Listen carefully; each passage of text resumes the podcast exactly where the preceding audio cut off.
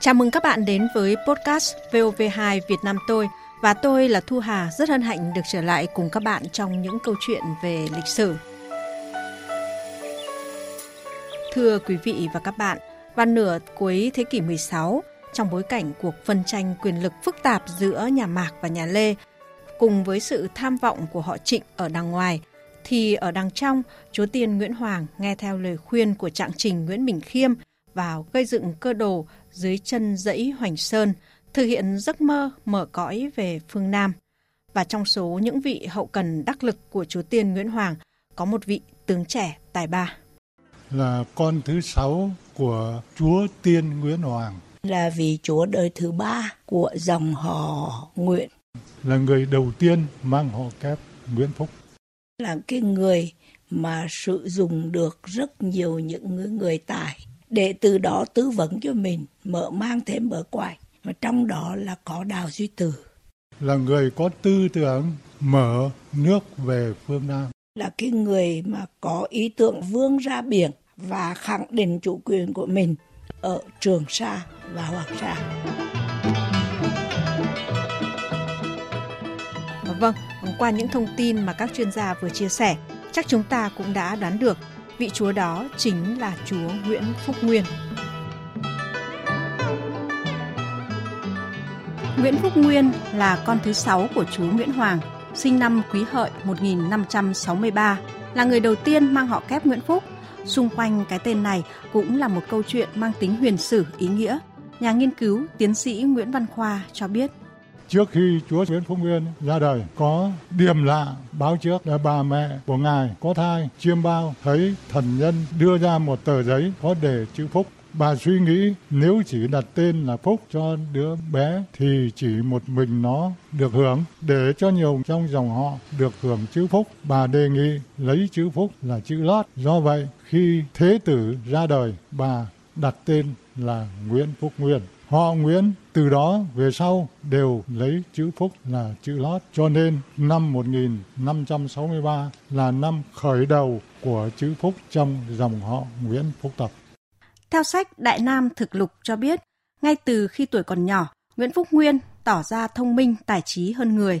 Lớn lên, ông càng bộc lộ tài năng kiệt xuất, ngày thường cùng các tướng bàn luận việc binh, tính toán có nhiều việc đúng. Thái Tổ biết có thể trao phó nghiệp lớn, vẫn để ý tới. Chúa Tiên Nguyễn Hoàng tin yêu đặt nhiều kỳ vọng vào Nguyễn Phúc Nguyên, cho nên tập dượt công việc chính trị, giao làm chấn thủ Quảng Nam, cai quản một vùng đất kéo dài từ Hải Vân đến đèo Cù Mông. Với cương vị này, ông đã tỏ rõ tài năng không phải chỉ ở trong lĩnh vực quân sự, ông đã quan tâm đến nhiều lĩnh vực khác, nhất là phát triển kinh tế.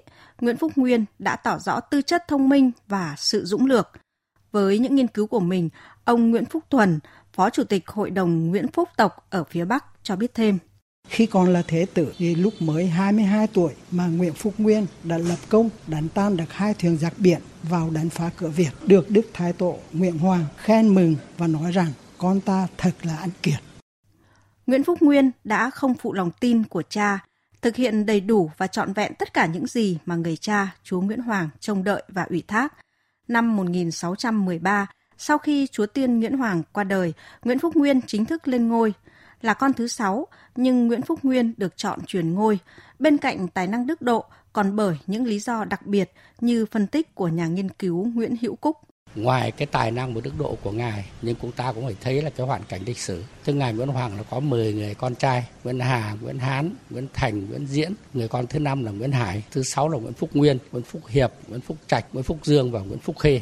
10 người con trai. Thì trong cái bối cảnh lịch sử lúc bây giờ thì bốn người con thứ nhất thứ hai thứ ba thứ tư của ngài là đã bị hy sinh. Thì riêng ngài Nguyễn Phúc Hải thì ở lại đất Bắc để làm con tin. Cho nên là ở trong đất Thuận Hóa ngài Nguyễn Phúc Nguyên vừa là tài năng đức độ nhưng về mặt trong gia đình thì coi như là lớn trong cái số anh em ở đấy.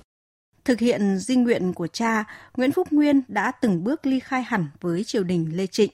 Theo giáo sư Nguyễn Quang Ngọc, Phó Chủ tịch Hội Khoa học Lịch sử Việt Nam, Việc ly khai này không chỉ là sự khẳng định dứt khoát chính quyền chúa Nguyễn ở phía Nam là chính quyền độc lập, bên cạnh đó còn đánh dấu quá trình chuyển đổi căn bản từ một chính quyền địa phương mang nặng tính chất quân sự của nhà Lê Trịnh sang một chính quyền dân sự của chúa Nguyễn.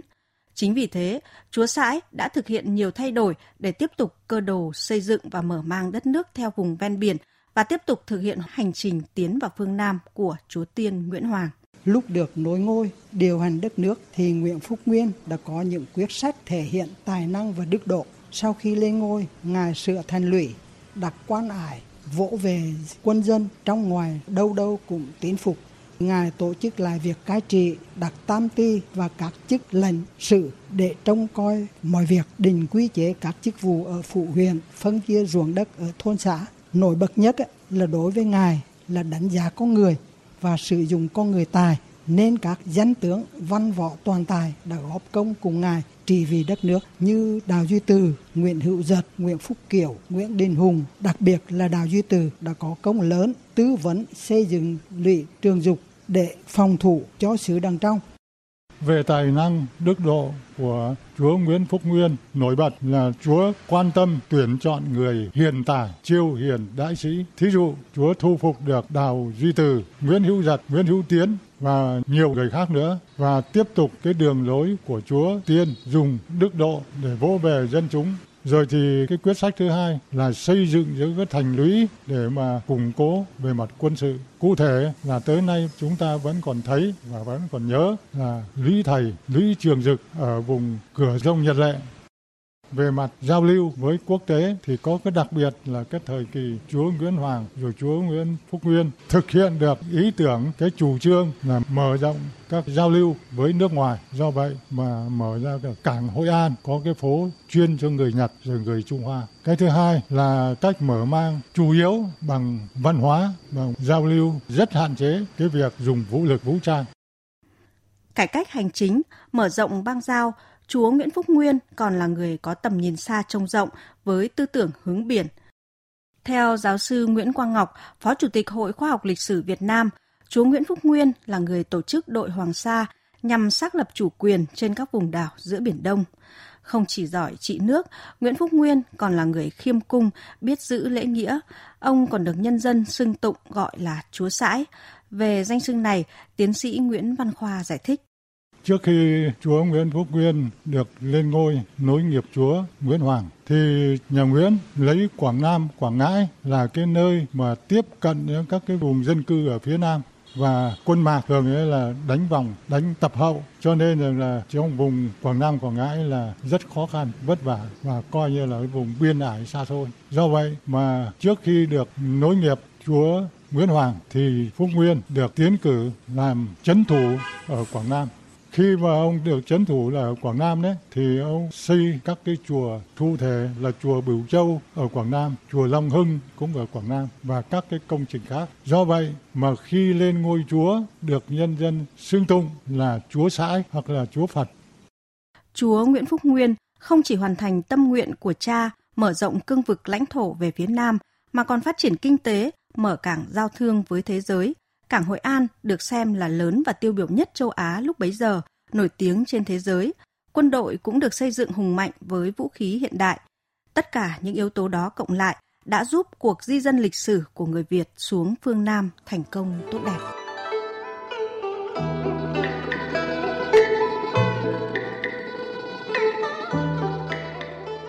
Quý vị và các bạn thân mến, Chúa Sãi Nguyễn Phúc Nguyên qua đời ngày 19 tháng 11 năm 1635, hưởng thọ 73 tuổi. Lăng mộ táng tại Sơn Phận, huyện Quảng Điền, sau cải táng về vùng núi Hải Cát, Hương Trà, Thừa Thiên. Tên lăng được đặt là Trường Diễn. Để ghi nhớ công lao của ông, Chúa Sãi Nguyễn Phúc Nguyên được thờ tự tại Quốc Miếu Triều Nguyễn và được phối thờ ở nhiều nơi – Ngày nay, vùng đất xung quanh vùng Quảng Nam, Quảng Ngãi còn lưu truyền nhiều tên địa danh gắn liền với thời trị vì của ông. Tuy còn nhiều ý kiến đánh giá khác nhau, nhưng với triều đại nhà Nguyễn, Nguyễn Phúc Nguyên là một trong những vị công thần hàng đầu. Với hậu thế, ông là một danh nhân của đất nước. Với dòng tộc, ông được coi là vị thủy tổ họ Nguyễn Phúc, là tấm gương sáng để hậu duệ noi theo.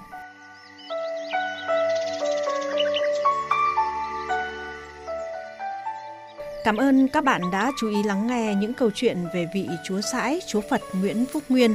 Chắc chắn sẽ còn rất nhiều những câu chuyện lịch sử thú vị khác nữa. Vì thế, bạn đừng quên theo dõi kênh podcast Việt Nam Tôi của VOV2 để nghe những câu chuyện lịch sử thú vị nữa nhé. Thu Hà xin chào và hẹn gặp lại.